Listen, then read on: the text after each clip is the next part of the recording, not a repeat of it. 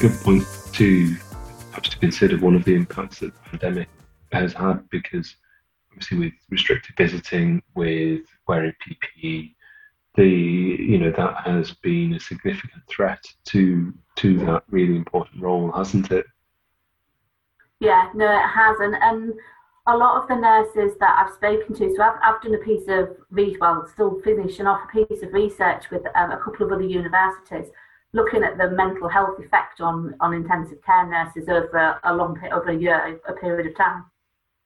And, and while the technical aspects of delivering care in the pandemic have clearly caused a lot of stress, as has the amount of death that staff have seen.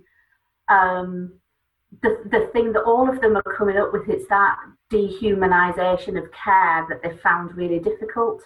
So the fact that you can't talk to patients directly because they feel that there's a barrier with the mask and the goggles and the gloves and the apron and everything else, they've not been able to develop that relationship with the family.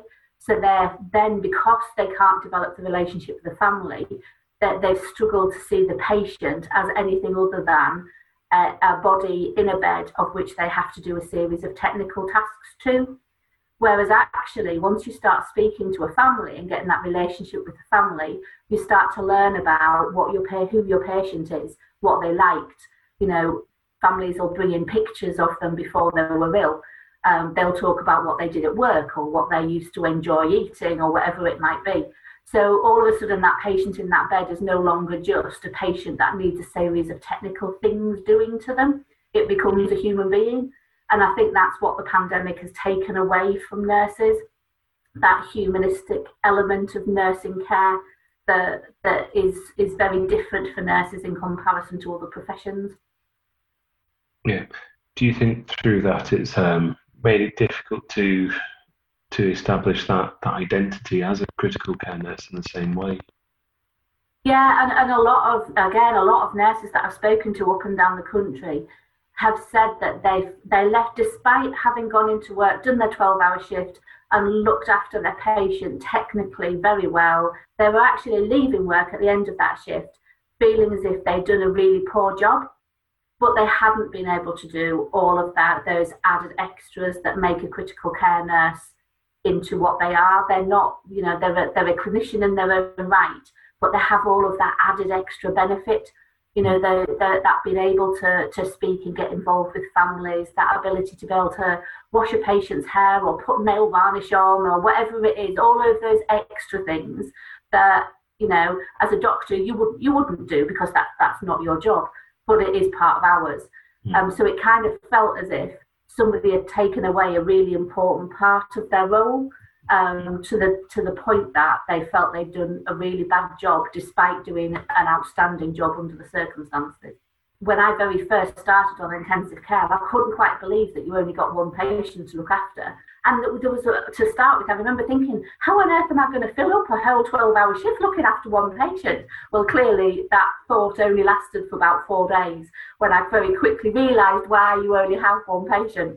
So, you know, being able to manage that depth of skill for more than that allocated amount of patients simply means that you're having to stop doing things now, mm. be that hair washing, brushing the hair, putting nail varnish on, spending the time talking to families, not being able to perform pressure area care as often as you would like, not being able to bed bath as often as you would want or as well as you would want. All of those things are elements of nursing care that we feel are really, really important. And as a mm. patient, you know, if I, God forbid, ever ended up in an intensive care unit, I hope somebody would brush my hair for me. And, you know, I hope somebody would do all of those you know, touchy feely things, not just make sure that my blood gases and my blood results were all right. Because although that's really important, that's not who you are as a human being. It has a knock on effect with your relationship with your family as well. Because, you know, even in COVID times when the families could only see patients over a screen, they could still see their patients, you know, with well brushed hair and you know you've got a beard but if you if you admit your dad into an intensive care unit that's usually clean shaven and all of a hmm. sudden, three weeks later, there he is with a long, straggly beard, it gives you the impression that actually your dad's not being looked after very well. So that has an impact on the dynamic between the clinicians, the nurses, and the, and the family. And no matter hmm. how technically competent and well the patients are being looked after from that perspective. If the families feel that their loved ones look unkempt and untidy and unloved, that has a stronger emotional response than, you know, well, actually, we've made sure their blood gases are all right every three hours. What do you think the biggest challenges that face critical care nurses at the moment are? The two main ones would be mental health. So we know we've got a huge issue nationally with mental health and post traumatic stress incidents in critical care nurses specifically. So moving forward, we you know we need to make sure that we've got working environments that promote safe mental health for staff. Mm. We know that intensive care is a stressful environment to work in anyway. It takes a certain type of person with a certain type of personal resilience to work in those environments anyway. So for those staff to have struggled with their mental health as much as we've seen, I think says an awful lot. The other thing is about retention. And it kind of links a little bit, but we also know that we've got a huge issue with staff leaving intensive care and equally staff leaving the nursing profession full mm. stop. The answer always seems to be, well, we'll we'll recruit more staff, we'll train hmm. more nurses. Without saying it's pointless, it's pointless, isn't it? So, so if you've got a leaky bucket, there's no point pouring water into yeah. it. Utterly pointless. We've got to identify why are staff choosing mm. to leave intensive care, why are they choosing to leave the profession, and deal with those issues. We saw over the pandemic the huge amount of redeployment of staff from wards and from theatres, particularly ODPs, have done an absolutely outstanding job supporting ICU nurses. And some of those staff really loved it, really, really passionately enjoyed the experience and want to spend more time in an ICU environment. Equally, some never want to set foot in ICU again ever in their whole life. but you know, it's about harnessing that as well and, and mm. seeing if we can come up with ways of being able to enable staff to retain some of their critical care skills and competence, mm. maybe on some kind of a rotational contract where they can mm. work I don't know, so so long in theatre environment, so long in ICU, so long in HDU, whatever it might look like, to try to to manage our massive workforce problem that mm. we've got right now. And I think as well, we talked a bit, well, quite a lot at the beginning about the technical and non-technical aspects of nursing. And some of the technical aspects of nursing, you have to start to think moving forward. We know we don't have enough staff. We're not going to be able to miraculously change that so we're going to have to think of different ways of working, whether we like it or not. And some of those technical aspects that we see critical care nurses doing, you have to question do you actually need a qualified intensive care nurse to do that task? So, for example, patients that are on hemofiltration, from a critical care nursing point of view, they need to be able to use the machine. They need to understand how the machine works in relation to the mm. patient's physiology and they need to be able to adjust the parameters according to the to the results for that particular mm. patient. Do they actually need to set up the machine themselves at the outset? And the question is probably no. And bearing in mind it takes half an hour, 40 minutes to set up a, a CVVH machine, that 35, 40 minutes could actually be devoted to some other aspects of nursing specific care and a technician could do some of those jobs. Same as setting up a ventilator, for example, exactly the same mm. argument. Nurses need to manage the ventilator in relation to the patient physiology, but they don't need to set the ventilator up themselves. It's about thinking of different ways of working to utilise the right staff doing the right thing. You know, we can't just continue to complain we've got no staff. We, we need to come up with some solutions yeah. Um, it's not it's not going to we're not going to miraculously wake up one morning and, and somebody says, oh by the way, I've just found ten thousand more ICU nurses. it ain't going to happen. So yeah. you know we, we've got to do something about it. You mentioned redeployment of people during the pandemic, but outside of the pandemic, one of the big issues that you always see in intensive care is if the unit is overstaffed or the acuity that it tends to be used as a pool to support the rest of the hospital, which that in itself always feels like it that is a threat to staffing in itself, isn't it? It is, and a lot of the discussion around retention of staff in ICU. That's one of the reasons why ICU staff choose to leave because they've chosen to work in ICU for a specific reason. They don't want to work on a ward. And I always find it really interesting. And again, it goes back to the fact that people don't actually understand intensive care nursing. That, hmm. you know, you can have five shifts out of six where you are absolutely stood on your head for five shifts. You don't get a lunch break. You don't get a chance to go for a wee. And then the sixth shift, you know, for whatever reason, patients have been discharged, patients sadly might have died, you've got spare staffing. And the hospital's answer to that is to send those spare staff who have hmm. just worked ridiculously over the last five days to cover shortfall on a ward. But it's never reciprocated the other way. So when ICU are absolutely at full pelt and really, really under it and struggling with staffing and, and what have you, you never get any staff from the rest of the mm. hospital to come and support intensive care. And that's one of the reasons that intensive care nurses say is their reason for leaving. And we, we talk so much, don't we, about patient care, how important patient care is, how we need to improve patient care, how we need to deliver expert patient care. But we don't think that the person, the people that deliver that patient care are the staff.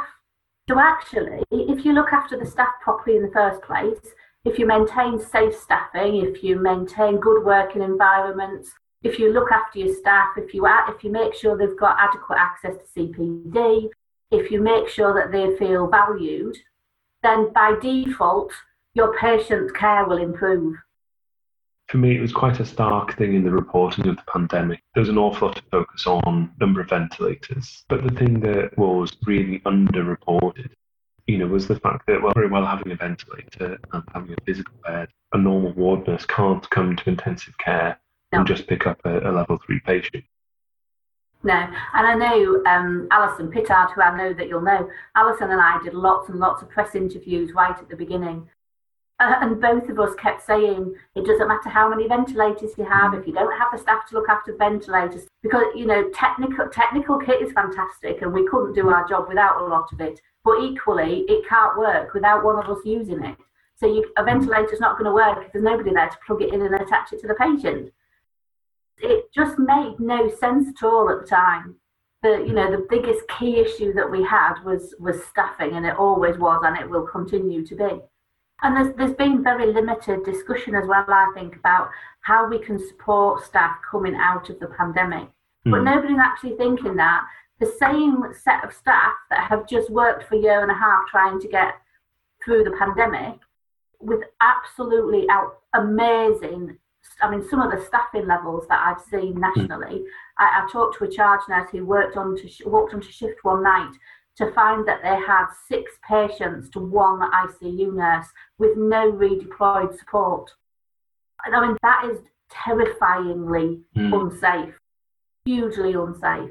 So the pressure that the staff have been under over the last 18 months, there's, there's just a complete lack of understanding that those same staff are now having to try to work on the backlog of patients, which we haven't been able to manage because we've been managing the pandemic. That all makes sense. So all of a sudden, intensive care units aren't miraculously empty.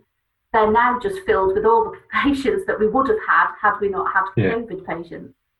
Uh, but we know that we've got, certainly from a nursing point of view, we know that we've got nursing staff who are off sick and quite significant numbers of staff that are off sick, particularly from a mental health and post traumatic stress type point of view. So these units are then going back to pre pandemic management, but actually they've got less staff than they had when they started all of this back mm. in hmm. January last year. So, you know, they're still under, you know, an, an immense amount of pressure it cumulatively builds over a period of time, don't you? Mm. Whereas this is cumulatively affected over, you know, a, a, prolonged period of time. So you've got staff that are just absolutely physically worn out. What do you feel the best way to support our nursing staff? You know, I'm, I hate the word resilience. I, have a real, I have a real issue with the fact that you know, resilience is all about the individual's reaction to mm. something. Well, actually, a lot of the reaction is, is, something that you can't control. It doesn't matter how strong or resilient you are. If you are thrown into something like this, a, a lot of people simply will not be able to manage it. Thinking of that cumulative effect. So, so it's it's about management, both intensive care unit based management and moving up, so moving up to mm. matron level, director of nursing level, chief nursing level, we've, we've got to get back to the idea that you have got to look after your staff. Mm. It is absolutely imperative that you look after your staff. You look after your staff, your staff will look after everything else. So instead of your targets being improve patient care, making sure that your news scores completed every hour, make sure that you've filled in a falls risk assessment, whatever it might be, That I'm not suggesting they're not important, but actually, if your staff are well looked after, they're well supported, they feel valued, they've got adequate access to education, those news charts will be filled in. The mm. falls risk assessment will be completed because you've got staff that are fully signed up to their role within your organisation. So it absolutely, for me, is about look after your staff, and sometimes that can be really little things. Check up on people, make sure they're all right, look after human beings. You know, for a caring profession, it astounds me how we don't actually care for our staff. I think from a bedside nurse perspective, it's sometimes really easy to feel as if you're on your own and nobody's interested in you and nobody understands the situation that you're mm. in. Um, and, I, and I suppose, from my point of view, thinking of it with a BACCN hat on particularly, you know, there's lots and lots and lots and lots of national work and national level discussion going on to try to make the life of intensive care nurses mm. better. And there's lots of people, you know, certainly not just me by a long stretch of the imagination, who are all advocating as much and as hard as we possibly can to improve access to education, to improve better working environments, to protect one-to-one staffing levels. You know, that, that work is happening even if you can't directly see it in front of you. So I hope that bedside ICU nurses realise that there are people who are really passionate about this and are doing their best to try to protect and promote it moving forward.